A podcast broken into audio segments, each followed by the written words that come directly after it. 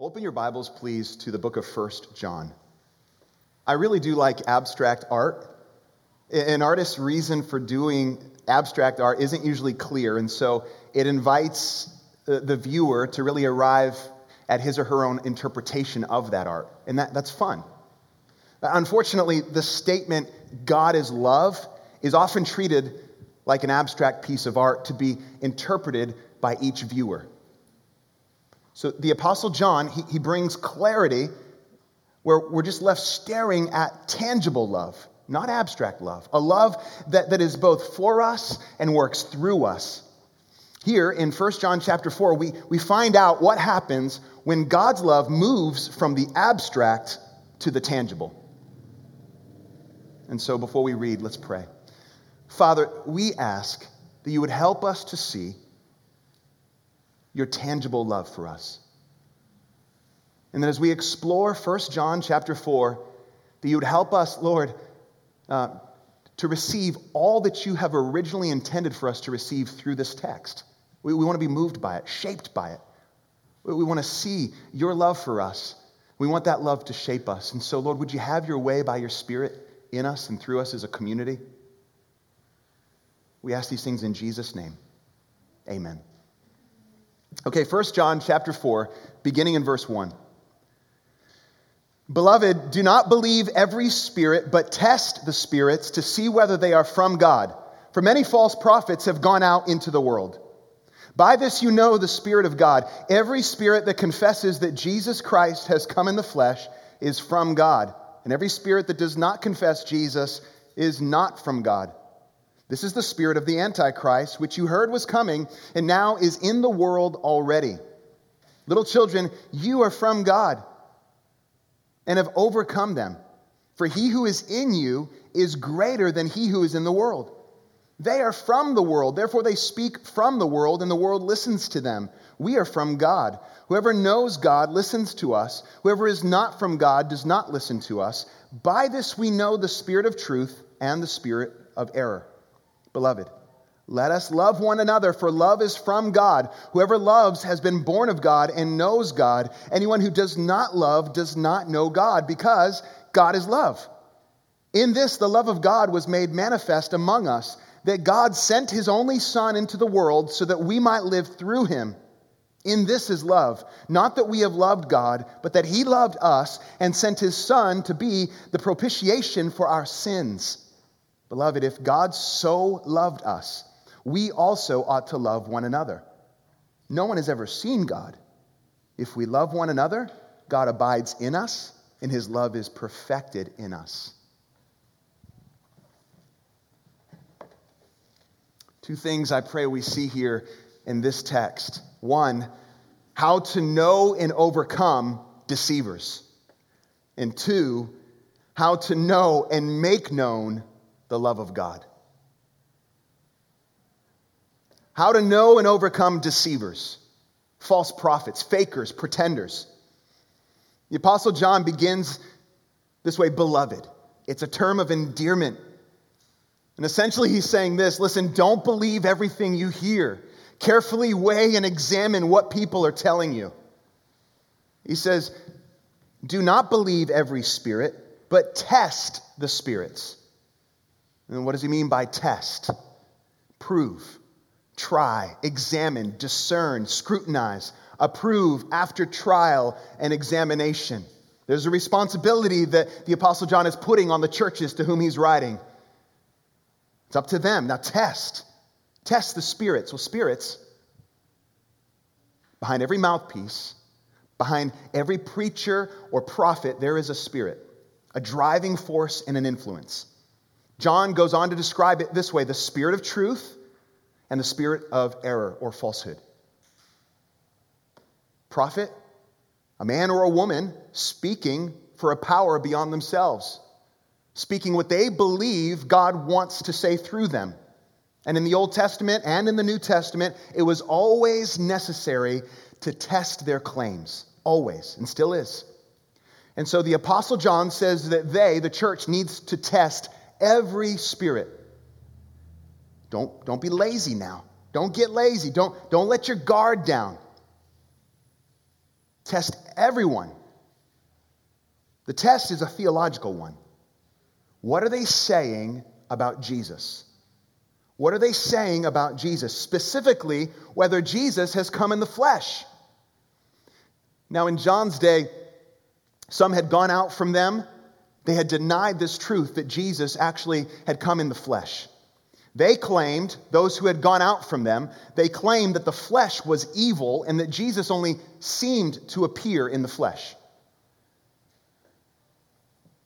But Jesus is coming in the flesh. It's not an optional add on. It's not an optional add on. How many of you have an iPhone? If you have an iPhone, you know that it, uh, there's been uh, the latest iOS update has involved some really cool widgets. And everyone's been playing with those widgets on their phone. And a widget basically is like an app that helps you streamline things with ease, and it's really cool. A widget is an optional add on, it's not essential. The fact that Jesus is the Son of God, fully man, fully divine, that he actually and truly took on the stuff we're made of, is not an optional add on. It's central to our faith. And the Apostle John is making clear that if you hear a teacher or a so called prophet claiming to speak for God and they deny or diminish the truth of Jesus, then they are false. Steer clear. This is clear in our day through various cults that come knocking on our door. We have a short conversation with them, and we can arrive at the clear conclusion that they view Jesus differently than us. They either deny or diminish his authority or his personhood, the reality of his humanity, or usually his divinity. This is the same with other religions, false religions around us that, that embrace Jesus, but in a different way. Maybe they recognize him as prophet only, stripping him as, again of his divinity. That's a bit easier for us to see. But what happens when the so called prophet is using Christian lingo and comes from a Christian background, or maybe he wrote a Christian book, or he shares a, a stage with people you respect? Maybe it's a so called Christian mystic, or an author, or a teacher, or a self appointed prophet. Maybe it's a podcast you're listening to, or the latest book, or a conference that you've attended. Listen, there are so many voices coming at us with a word for us. A word that might seem right in the moment. It might feel good to us. It, it might feel like it's helpful and even it might feel true. It might have truth laced throughout it. It might sound good. It might be real positive and captivating and inspiring and edifying and persuasive and give us goosebumps and be eloquent. And the person delivering the message might look really handsome. It Doesn't matter. Might have thousands gathering in and applauding. It doesn't matter. What matters is what they're saying about Jesus. Is Jesus central? Or is their message really causing you to get off course and remove yourself from the centrality of Jesus and focus on something else? Is Jesus exalted or is he diminished? Is Jesus distorted or is he denied? It's not about your experience when you encounter other teachers. It's not about how good you feel. It's about their content, what they're saying. And John is saying we have to test the spirits. He said it to the people he was caring for back then. It, was true for them, it's true for us today. Test everything you hear, everything including what you hear from me. Test it. Why would it matter if Jesus was not fully human?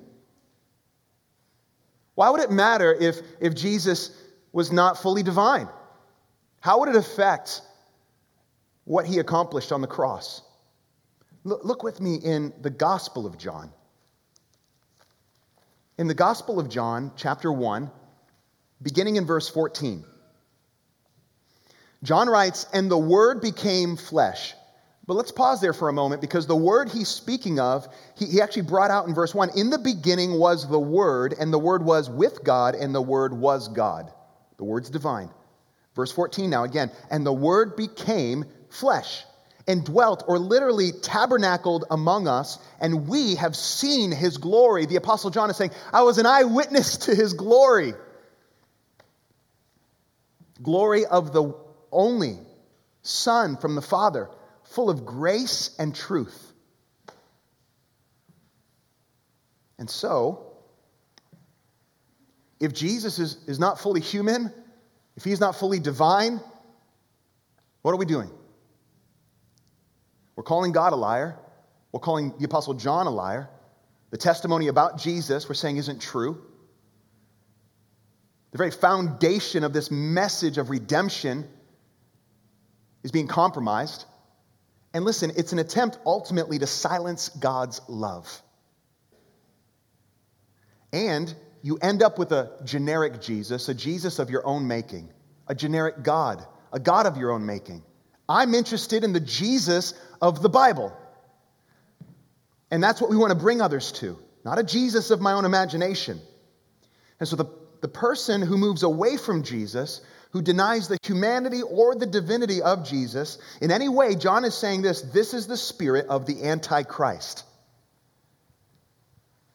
That spirit was alive in his day, it's alive today.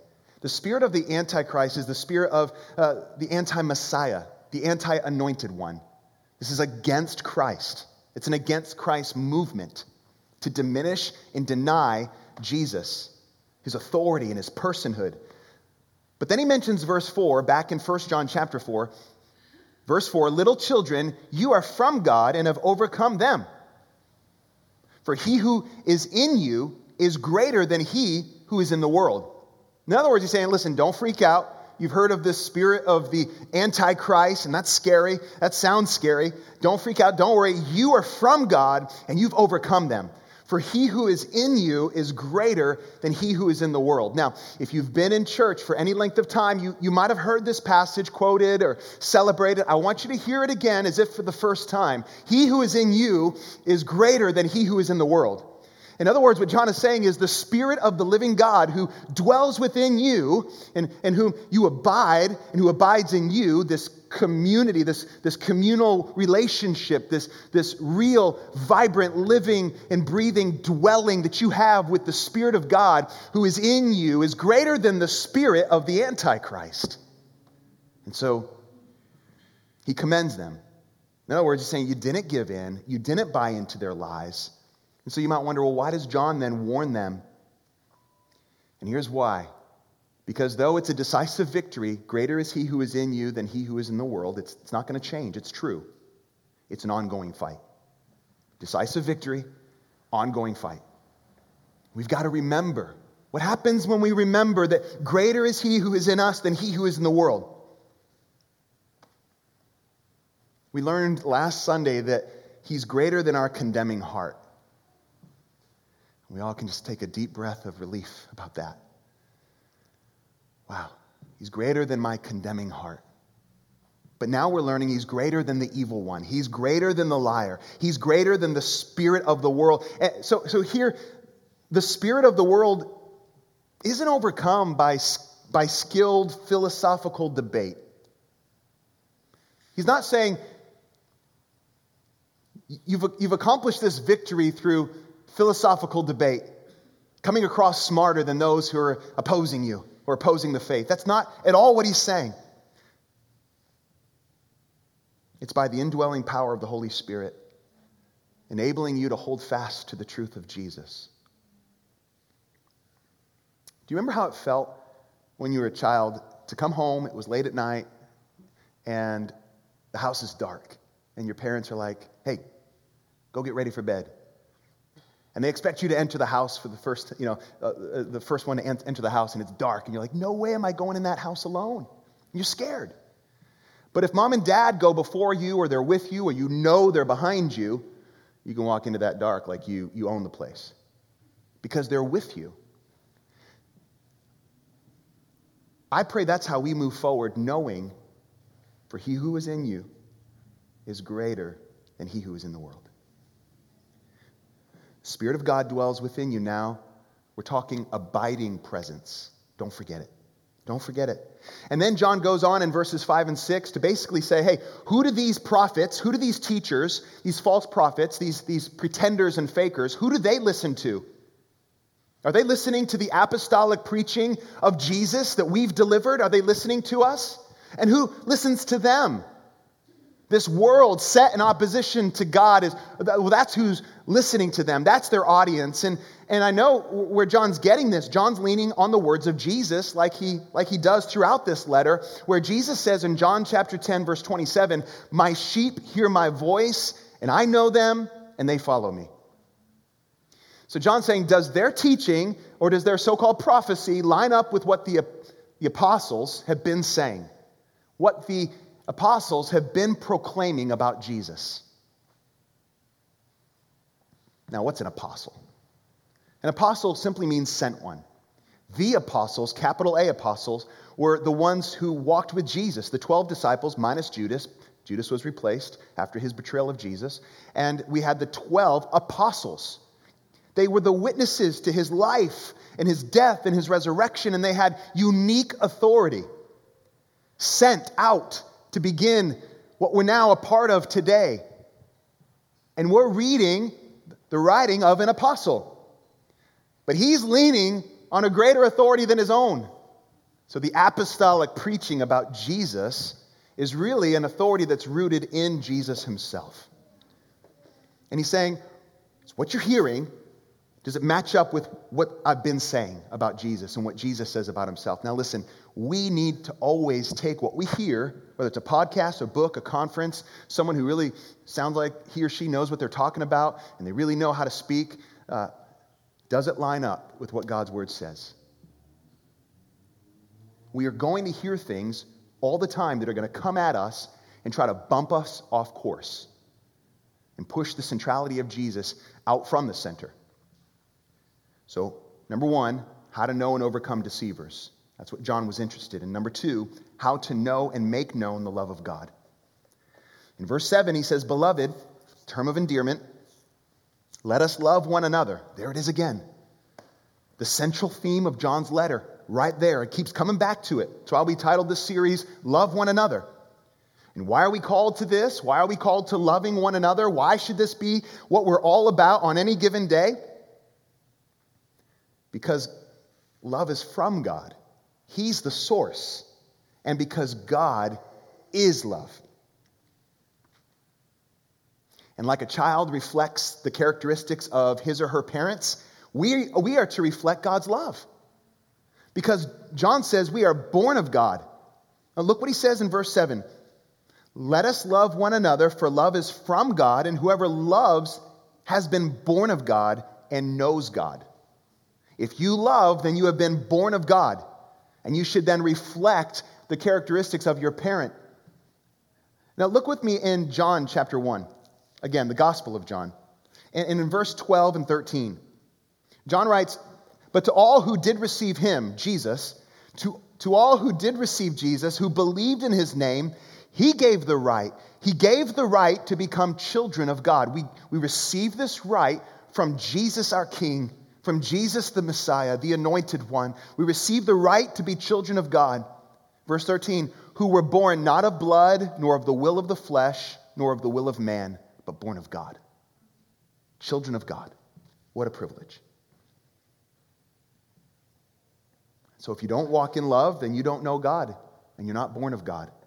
No matter how confident your claim that you know God, no matter how much knowledge you have, no matter uh, how much you know the scriptures, no matter how long you've been a part of church, it doesn't matter. If you're not walking in self giving, sacrificial love, the type of love that John's been laying out here, you're not born of God.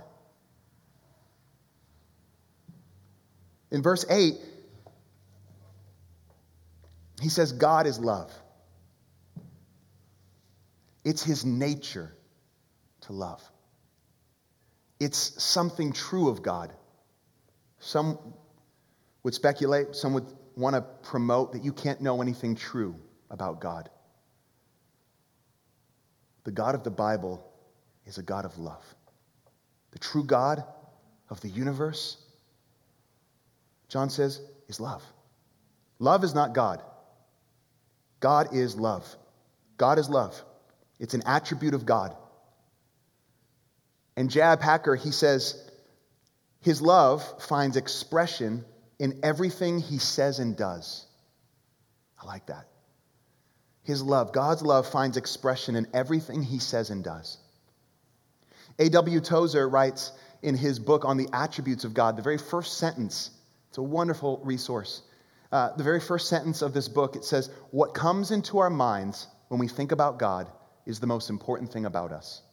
Why do you think that is? Or, what comes into your mind when you think about God is the most important thing about you because it will shape you. It will shape you. Who is God? Why does that even matter? It shapes us. John's already said God is light, and he'll go on to say in a few verses that God is spirit. But here he says something that we've seen on calendars or coffee mugs or t shirts or bumper stickers God is love. And it's held up. This phrase, God is love, is held up to justify all kinds of immoral behavior. It's held up to justify all kinds of action. It's used to defend all kinds of causes that have nothing to do with God. It's become a pass to do and live however we want to live. It has. I remember a conversation I've had. I mean, I've had many about like this, but uh, one in particular where I was talking to a guy about Jesus and and and God's love, and, and he's like, "Man, God is love." And so basically, what he was saying, God's love, like, get off my back. I can live however I want to live. I know what you're saying. I hear you, but God is love. So what this guy was banking on was his interpretation of what that means he, as the viewer, remember approaching this phrase, God is love, as if it's a piece of abstract art, and I can determine what that means. And I can justify anything I do because God is love.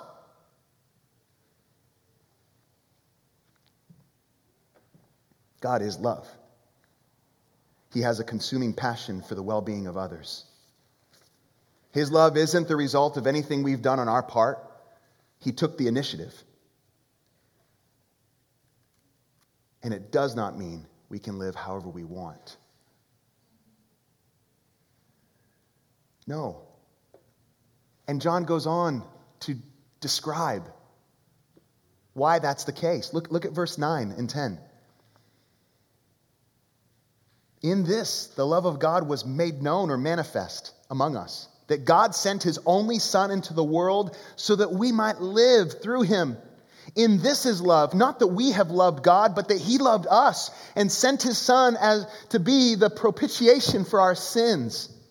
So God is love. Now we're seeing in verses 9 through 10 that God sent love for us. And so God's love, we know, is most revealed, fully revealed in His sending, the sending of His Son. God's love has been made known or manifested, shown, put on bold display through Jesus. What's the purpose behind this sending? Our blessing. Life. Life that we might live. Eternal life. Live here and now in this life for the glory of God and know that we're secure in Him. It's for our blessing, and He receives the glory for that. But how personal are you making uh, the love of God? How personal are you seeing the love of God. It's, just, it's personal, it's for your blessing that we might live. He loved us, John says, and sent his son as a propitiation for our sins. Now, we're probably not using that word a lot in day to day conversation, propitiation. Um, John mentions this word before and he can't get away from it. Why, why is that? Because the word describes what was accomplished on the cross for you and I.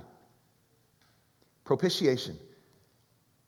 Some translations say atoning sacrifice, propitiation for our sins. It means this Jesus fully absorbed the just and divine wrath, punishment that you and I deserve.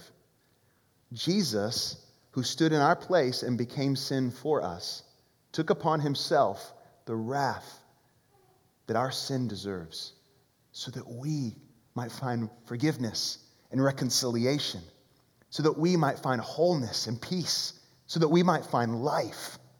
That's what this means. And John can't get away from it. God's love is a decisive move on his part to intervene, to get in the way.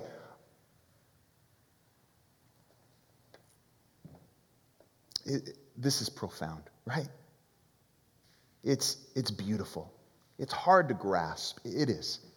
We will forever be standing in awe in celebrating the sacrifice of Jesus on our behalf, the work of propitiation. It will be something we will forever be standing in awe of. But is it abstract? No. God has shown us love. He sent love for us. God shows now, yes, love through Jesus, but look, verses 11 and 12 go on to tell us that God shows love through us. Verse 11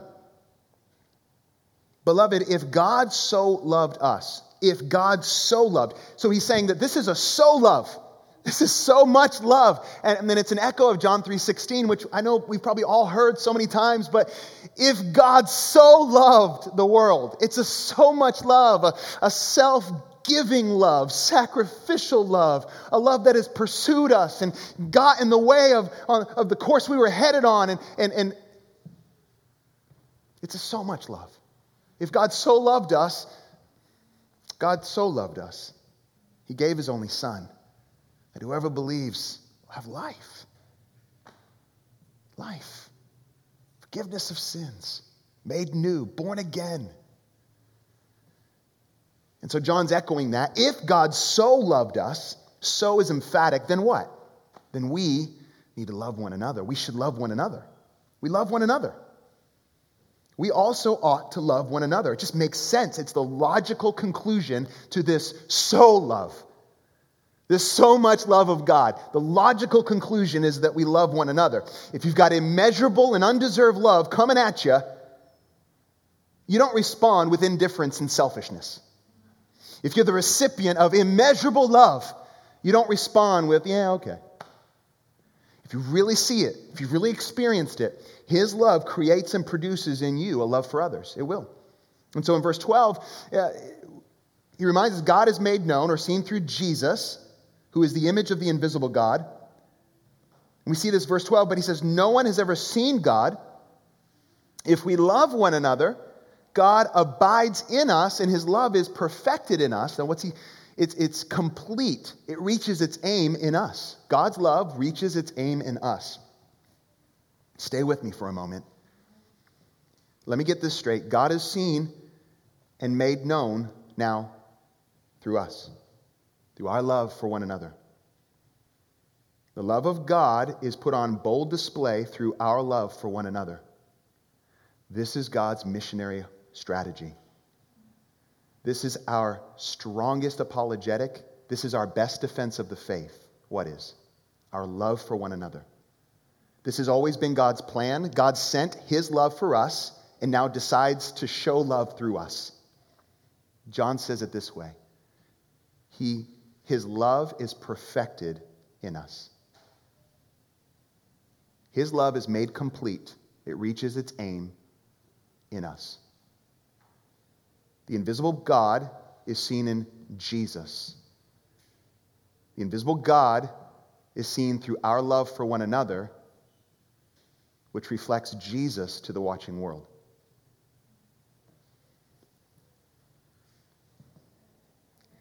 This is what happens when God's love moves from the abstract to the tangible. And, church, it doesn't get more tangible than Jesus entering space and time and taking on the stuff we're made of. It doesn't get more tangible than Jesus standing in our place, receiving what we deserve, and being torn open for you and me. It doesn't get more tangible than embracing Jesus by faith and reflecting his love to a watching world. And it doesn't get more tangible than people experiencing the love of God, maybe for the first time, through our love for one another. Are you kidding me? We get to be a part of God's missionary work of reaching those who are far from Him through our love for one another. What's our strategy to reach the city of St. Pete, the city that we love? What's our strategy to reach family members who are just far from God and have never seen Jesus or experienced Jesus before, or understood Him, or read the scriptures? What's our strategy? We begin by loving one another with a self giving, sacrificial love that we've been shown through God, through, by, by sending His Son to die in our place. And now we are laying down our lives one for another. And there's something so outrageous about that love, so beautiful about that love, that it invites others in. And I've seen it in you. I have. So, I mean, I've seen it. I'm so thankful for it. But do you know, it's not easy. It doesn't feel good all the time to live a sacrificial, self giving life. It requires something of us. But what if we ask God to use us more and more in that way? We could put on a really big event, maybe not now, COVID. We could, we could have like concerts, and those are fun. I, I love concerts. Uh, we could do all kinds of like really cool stuff. But the way we are going to reach this city is through our love for one another.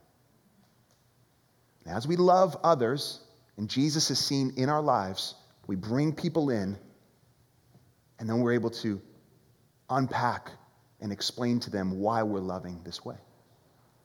That we've been humbled by grace, that we've been shown a love that is almost incomprehensible, immeasurable. So, how can we not walk in love? We invite them into that. Let's pray that that would happen right now.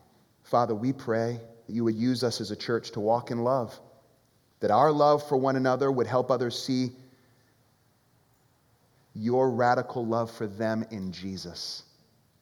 That our love for one another would help others see your radical love for others in Jesus. Lord, would you do that? Would you continue to use us in that way as a church? In Christ's name we pray. Amen.